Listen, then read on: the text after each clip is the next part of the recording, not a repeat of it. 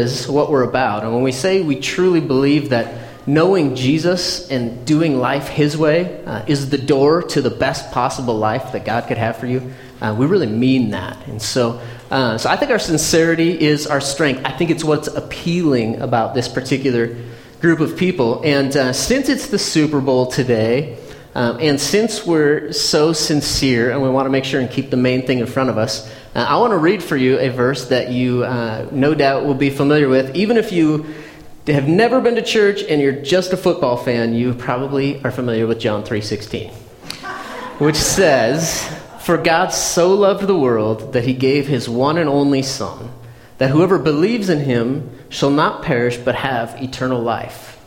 Verse 17 says, For God did not send his Son into the world to condemn the world, but to save the world through him. That was God's intent. Ephesians 2:10 says that we are God's handiwork or masterpiece depending on your translation, created in Christ Jesus to do good works which God prepared in advance for us to do. God has good things in store for your life. Right? Jesus didn't just die so that some way we someday we get to be with God in heaven in eternity. Uh, although, hey, great for that. That I'm excited about. Uh, but God also has good works that He wants to do in our lives right now. And the way we get to those is by knowing Jesus. God prepared them in advance for us to do. For this reason, that's, that's why we're here today. Um, so that we can sincerely search out God's Word in pursuit of Him, in pursuit of knowing Him. And so that's why I love being uh, part of this church. And uh, I think as we pursue God honestly, that's how we know that what we're doing matters, because we sincerely pursue God honestly. So, um, so let's kick off our time together. See what I did there? Kick off? Yeah, nothing. All right, kick off. Uh, okay. Uh, so, so let's start by just talking about your favorite subject you. yeah, right. Your favorite, your favorite subject. Uh, we ended last week by talking about uh, Pastor Wayne's what he calls his 80 15 5 rule um, in his book, The Divine Mentor. Um, this, the percentages are kind of arbitrary, so don't, don't parse those. But basically, here's what it is it says, in essence, that the overwhelming majority of the things you do with your time, really anybody could do, right? Like if you're a student, guess what? Anybody else in your grade could could do that. Um, it's, it's important that you, you do it too, but, but really anybody could do it. The majority of things that you do with your time and energy, really pretty much anybody could do. The 15% are kind of the things where maybe you have like a specialized ability. Uh, maybe not just anybody could come in and do your job, uh, but most anybody with the right amount of like training and instruction probably could. And then he says the 5%, or the small number of things, there's really just a handful of things in your life that only you can do, that, that no one else could ever take your place on. And, uh, and he gives you know, a few examples of that. So, this is what I want you to do to get us started. On the sheet that's on your seat there, there's not a place for this. Uh, I just want you to take a second and think of, let's say, two things in your life that meet this criteria. One, they're actually important, like they actually matter. Uh, and two, nobody but you could do them. So I just throw you an example while you're thinking about it. Um, you can use my example if you want.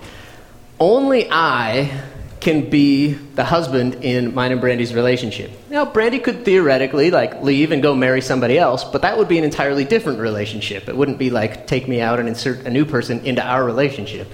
Only I can do that. Um, there's a couple of guys in my, my life that are, have become friends over the years that um, God has really given me a specific uh, I'll call it a burden in the good sense, uh, a tug on my heart to be a spiritual mentor to them personally, me, me personally, not, not like help them integrate into the church, but to be personally connected and invested there. Now, there are many people who could come along, right? Maybe in the 15%, some people who've been, uh, who are equipped, who could come along and mentor them.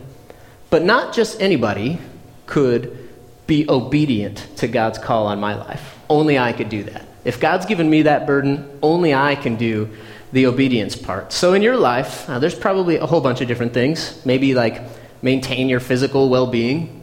Unfortunately, uh, no one else can go to the gym for you, which is really too bad because then me and Dennis would be even tighter than we are. Uh, he's my guy. If somebody else is going to keep me healthy, it's going to be him. Uh, I bet that pretty much all of you are thinking the same thing. Uh, but nobody else can do that, right? Only, only I can fill that role. And uh, it's the point that he makes in this is that that 5%, he says, those are the things in your life that truly matter. Those are the things that pertain to God's specific calling on your life, God's plan for your life. He even says that those are the things that he believes will give account to God for how we handled those things. Uh, those are the things that really matter. And those are the things that need to get first priority. Uh, now, some of you are like, priority, that sounds like a list. Sign me up. Some of you like that idea, and some of you are like, that sounds like a list. I will never do that. Um, here's why it's important to, to have a priority, to actually sort of rank the things you could do with your time uh, in terms of their importance, because you can't do everything. It's just a physical reality. You can't do everything. I remember when I was in my 20s, uh, you know, Brandy and I were sort of newly married, and uh, we felt like we were so busy. We're just constantly on the go and all this. And I was like, but when we're in our 30s and we're more established, things will calm down and get simple.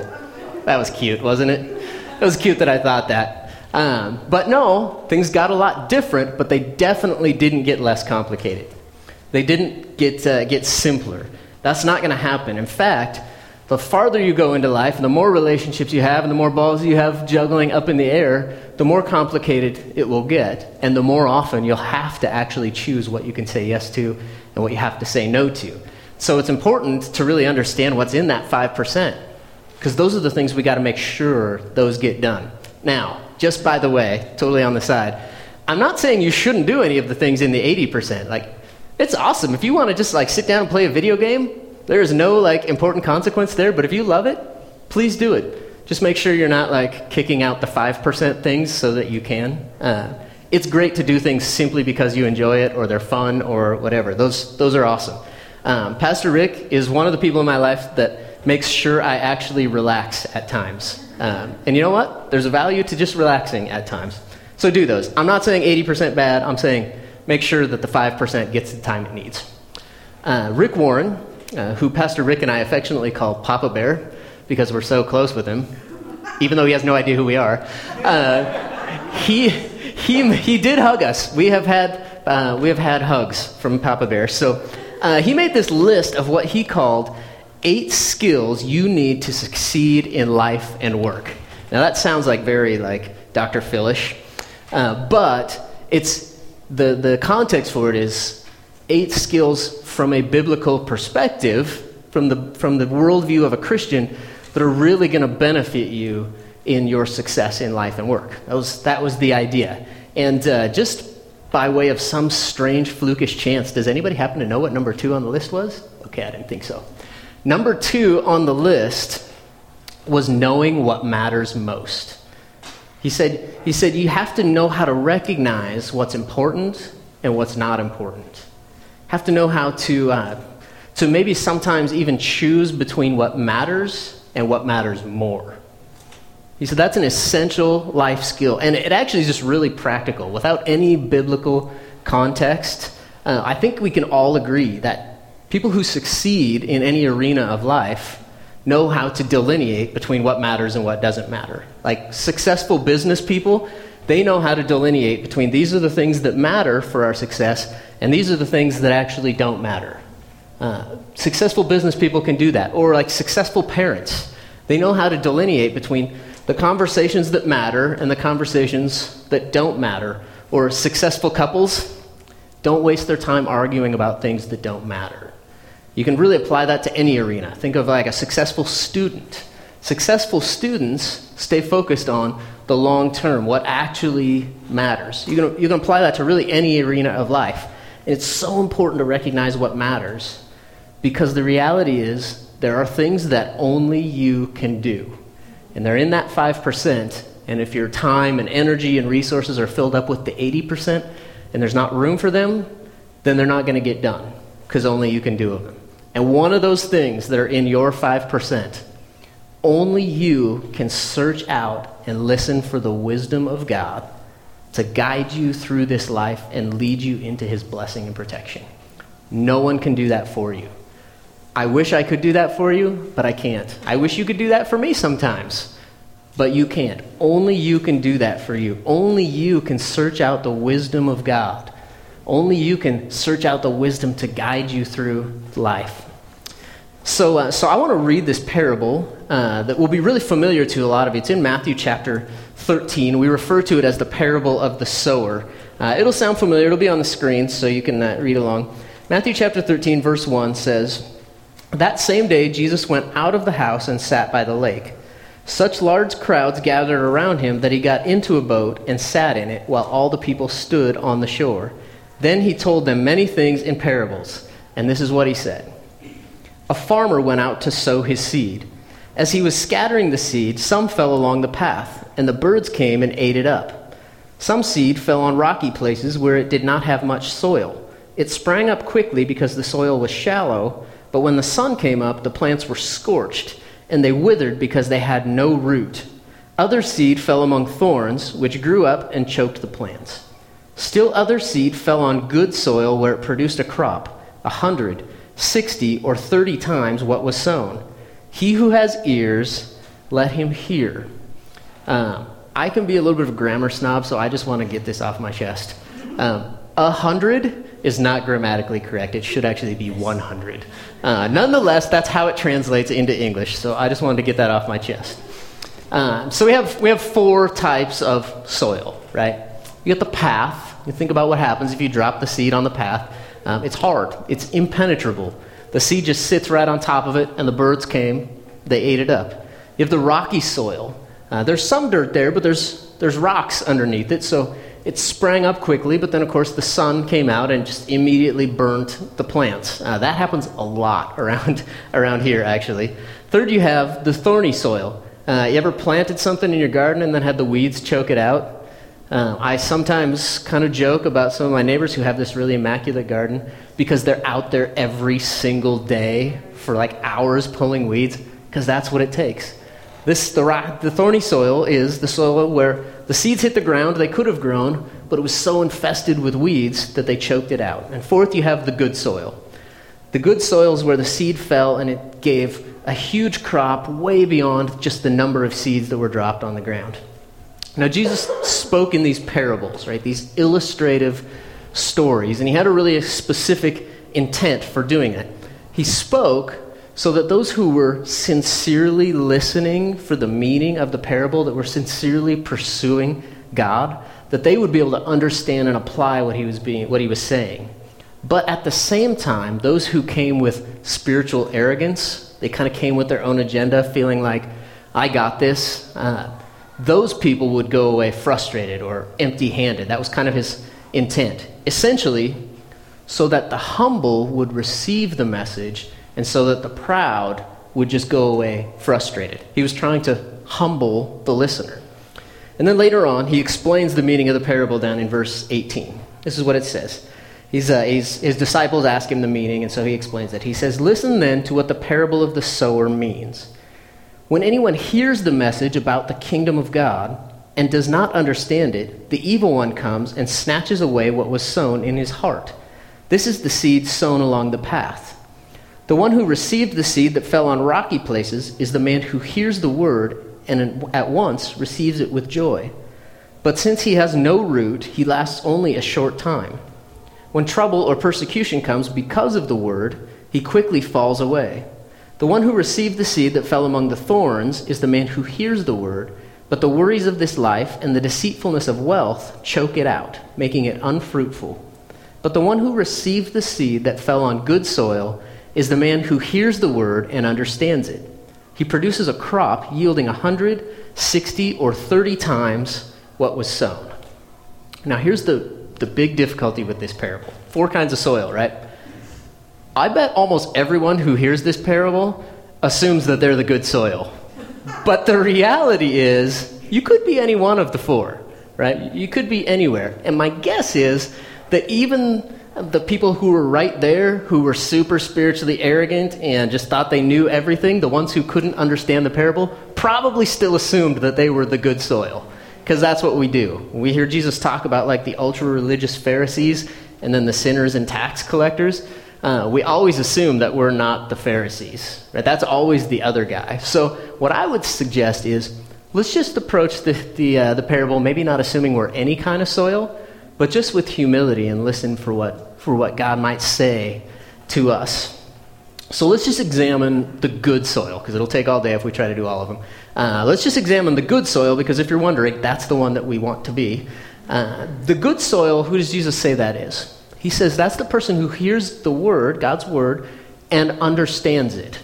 Uh, now, that kind of sounds like I hear it and then boom, like immediately it produces fruit in my life, right? Like I, I understand it. Oh, I got it. I'm going to do that.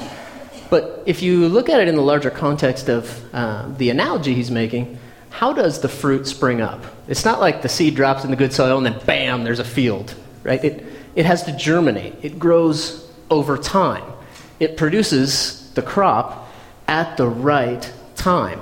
Well, that's how the word works in our lives. It has to grow, it has to mature.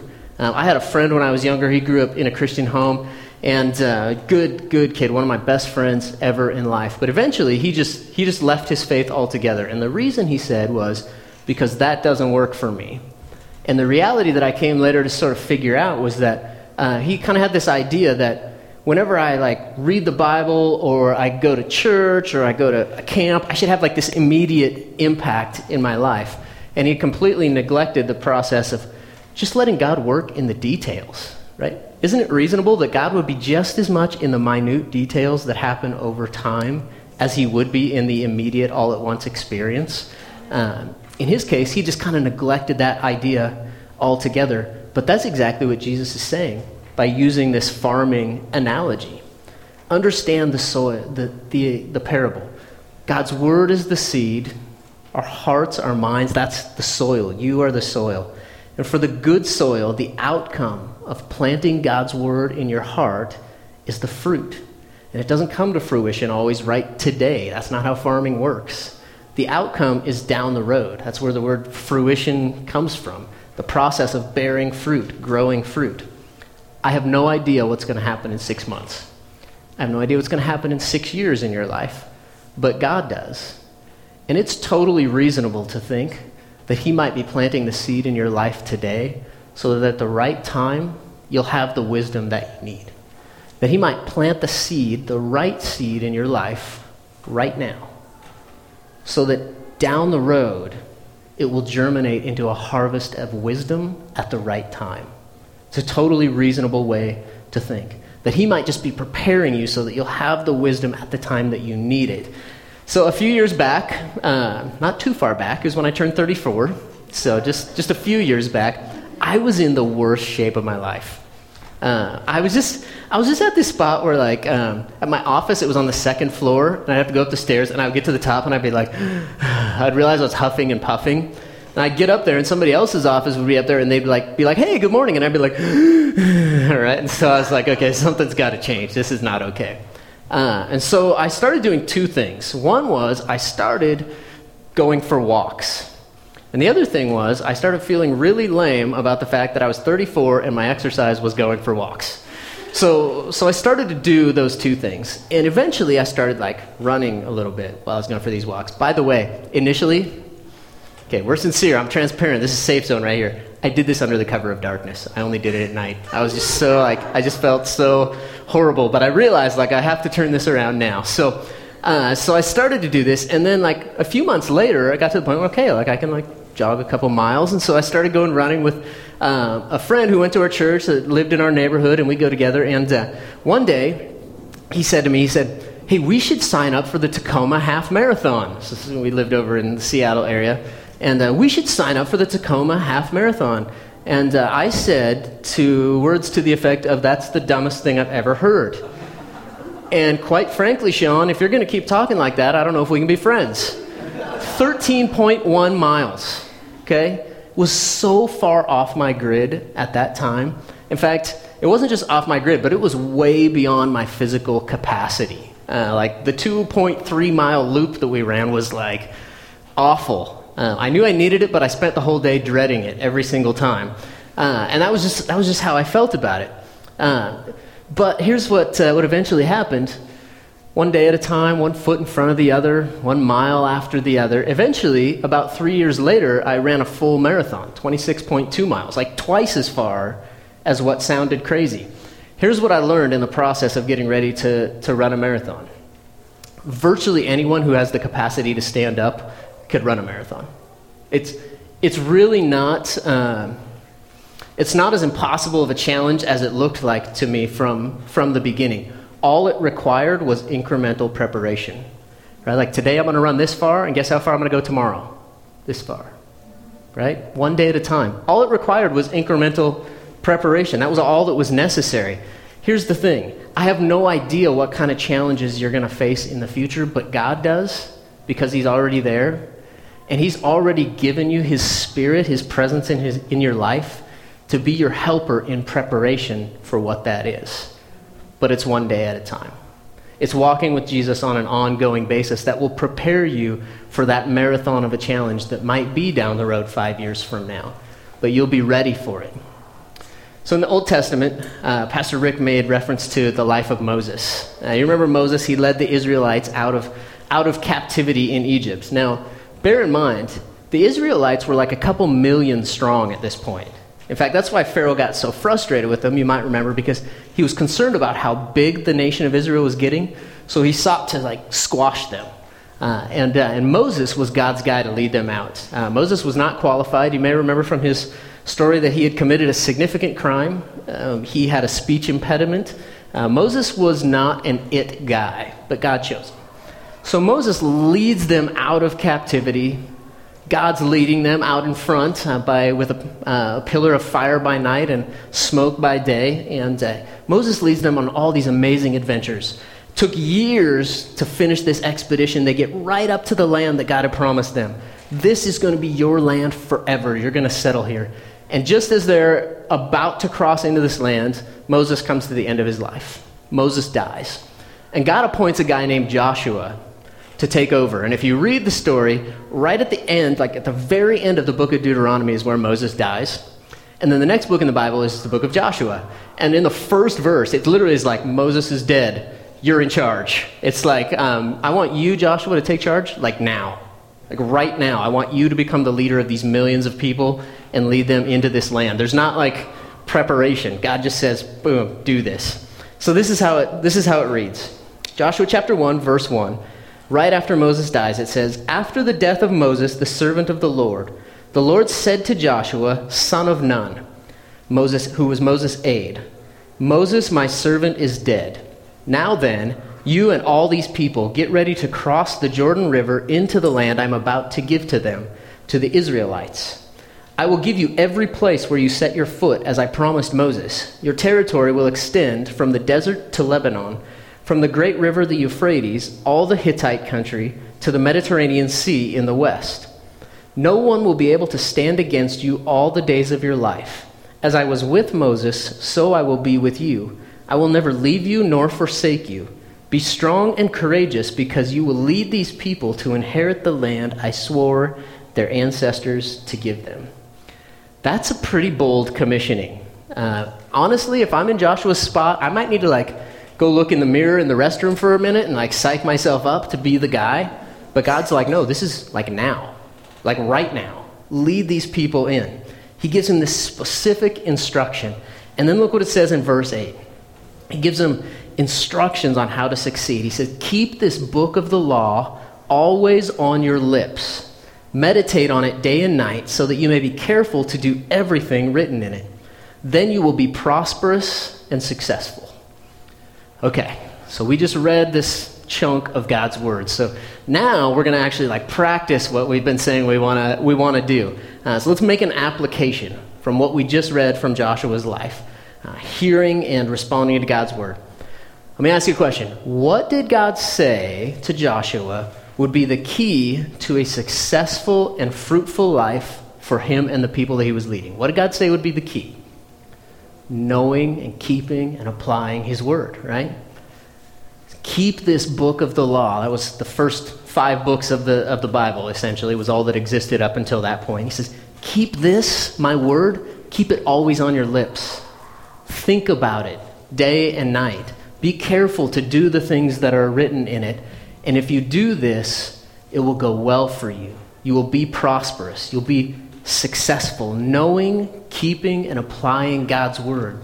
Those were the specific instructions. Pastor Wayne puts it this way in the book, The Divine Mentor. He said, The secret of achieving a successful and fruitful life from a biblical perspective all comes down to what you do with God's words. What do you do with God's words? That's where the key lies. Uh, it's going to go well or it's going to go poorly depending on what you choose to do with God's words. And Jesus has a really similar conversation. Uh, you might remember this in John chapter 15. It's the vine and the branches uh, section, if you're familiar with it. In verse 4, he says this to his disciples. He says, Remain in me, and I also will remain in you. No branch can bear fruit by itself, it must remain connected to the vine. Neither can you bear fruit unless you remain connected to me. I am the vine, and you are the branches. If you remain in me and I in you, you will bear much fruit. But apart from me, you can do nothing. If you've heard this section before, uh, you may remember he frames it all in the context of the importance of his words. Uh, keep my commands. Uh, let my words remain in you. That's the, the framework that he's using. So, big picture, you could look at, he's, at what he's saying, and you could sort of interpret it this way If you remain connected to me, and my words remain alive in you, then there will be this obvious activity of the Father in your life. If you remain connected to me and my words remain alive in you, there will be an obvious activity of the Father in your life. So let's just do this little mental exercise. Uh, think of someone you know who was just like this legendary old saint, right? Like just the most gracious person that you ever look uh, you had in your life that you looked up to. I can think of some of my spiritual mentors. Was there obvious evidence of God's work in their life? Yeah. Jesus said, "Remain connected to me, and I'll remain connected to you, and you'll have that obvious evidence of God's work in your life." I love a good worship song. But the truth is, it's not God's primary tool for fruitfulness in my life. Remember this if we remove God's word from our life, if we allow that to be taken away from us, then we're also allowing the removal of God's primary tool for faithfulness in, his, in our life. It's His Word. That's His primary tool for fruitfulness in your life. So when we, our spiritual life kind of gets reduced down to like, uh, you know, the things we like, like Christian music and Christian books, and man, I just, I love my Christian community of friends. They're so encouraging to me. But none of those things can bear the weight of being God's chosen tool for fruitfulness in my life. Be careful uh, to maintain a relationship with God's self disclosure. So let me just finish by giving you this example of how, uh, how the Bible works in our lives. Let's just suppose, let's just suppose that today was your first day as a Christian. Okay, try to climb into that space. Like right now, this is just the first moment in your life that you ever like became aware of your sin and how that disconnected you from God, and, and you became aware of the fact that um, that Jesus died on the cross to satisfy the penalty for that sin. This is like the first moment, and so you've made the decision just just right here and right now. Uh, to put your faith in the sacrifice of Christ and to make him the Lord of your life. Okay? So we had a room full of room full of brand new Christians. That just happened. Uh, at first, here's what that's going to look like for you. A lot of your experience as a Christian is going to revolve around uh, trying to just determine the difference between right and wrong, right? Trying to understand, like, okay, these are kind of the boundaries that God has established for my blessing and protection. Initially, that's going to be a lot of your experience, choosing from right and wrong. But as time goes by, and you sort of gain resolution on a lot of those things, and you get comfortable with those boundaries, you're not really going to wrestle so much with right and wrong. More of your experience will be wrestling with the difference between wise and unwise. What's, what's God's best for me? Not so much about what's right and wrong, but you're going to start to wrestle a little bit more with the difference between wise and unwise. And the difference between wise and unwise is the difference between experiencing the blessing and friendship of God and just being someone who believes in God. The difference between wise and unwise is the difference between having a relationship with God and having religion. It's the difference between being a disciple of Christ and being one of the Pharisees. The difference between wise and unwise. Um, I had to take my uh, 2005 Ford Explorer to a mechanic a while ago, uh, Casey. I was go see Casey. And um, uh, if you haven't ridden in my 2005 Ford Explorer, she's sweet. It's an experience. She's sitting right, just, just sneaking up on 200,000 miles now. And, uh, and it was a while ago, it was making this humming sound. So I called Casey, and, and I said, Casey, you know, I, I, need to bring my Explorer to see it. And he was like, okay, well, what's wrong with that? I was like, well, it's making this sound. He's like, oh, well, describe it. And so I'm like, mm. and, uh, I'm like, but when I get going faster, you know, mm. it doesn't go like high pitched or low pitched. It just gets louder. Mm. I'm making the sound. And uh, so then he's like, okay, so it's coming from the back of the car, right? And I was like, yeah. He's okay. Well, did you notice if you have like if it's leaking at all? I'm like, yeah, there's a few spots in the driveway. He's like, yeah. Well, what's going on there is on the rear differential. There's a seal on each side where the axle goes in, the, the fluid's leaking out, and so now like the gear is making this humming sound that goes around. I was like, Casey, you are amazing. Well, how did Casey know that just from me going uh, making this humming sound? Because he's probably worked on 10,000 Ford Explorers over, the, over his lifetime, right? It's the most common SUV on the planet. The way he knew that is because he's probably had 600 of them with the exact same problem come through his shop. That's wisdom. That's experience. That's how, it works. In the book, The Divine Mentor, Pastor Wayne refers to the sign that he saw at the auto shop. And uh, it's such a good illustration for why it's important for us to, uh, to get connected to, uh, to the Word of God. This is what it says. The sign said, If you bring your car in before it breaks down so we can do the maintenance, the rate is $30 an hour. If you wait until it breaks and then you bring it in, the rate is $50 an hour. If it broke and you tried fixing it yourself and now you bring it in, it's $120 an hour. You can gain wisdom from either from consequences. You can do that. But you can also gain it from God right up front. And his promise is that if we choose wisdom, he said in Psalm 32 8, I will guide you along the best pathway for your life. I will advise you and watch over you. So here's our actionable step for this week. Uh, last week, I know a bunch of you took the P10 challenge. Uh, a few of you had enough like you know boldness to like respond online. Uh, what's cool is I get these like statistics from Facebook on it. Uh, there were actually like hundreds of people that read through uh, the stuff that was on there. So if you did it, you're you know mildly famous. Famous. Uh, so that was cool. Though. I was excited that so many people had at least taken the time to just read what was on there. Um, so thanks for doing that. This week, I want to give you another call to action, and I came with another clever, clever name. I'm calling it hashtag Maddie13, as in Matthew 13. Uh, yes, just to help you, uh, help you remember it. In Matthew 13, there's five parables. The one we just read, the parable of the sower, is actually by far the longest. The others are just like just a few sentences. And so, my challenge to you for this week is to each day, Monday through Friday, there's five of them, to read one of the parables. Uh, just, just to read one of those. I, most of them will literally take you less than 20 seconds uh, to read through. But the challenge is to do the same thing with it that we did in Proverbs 10 last week.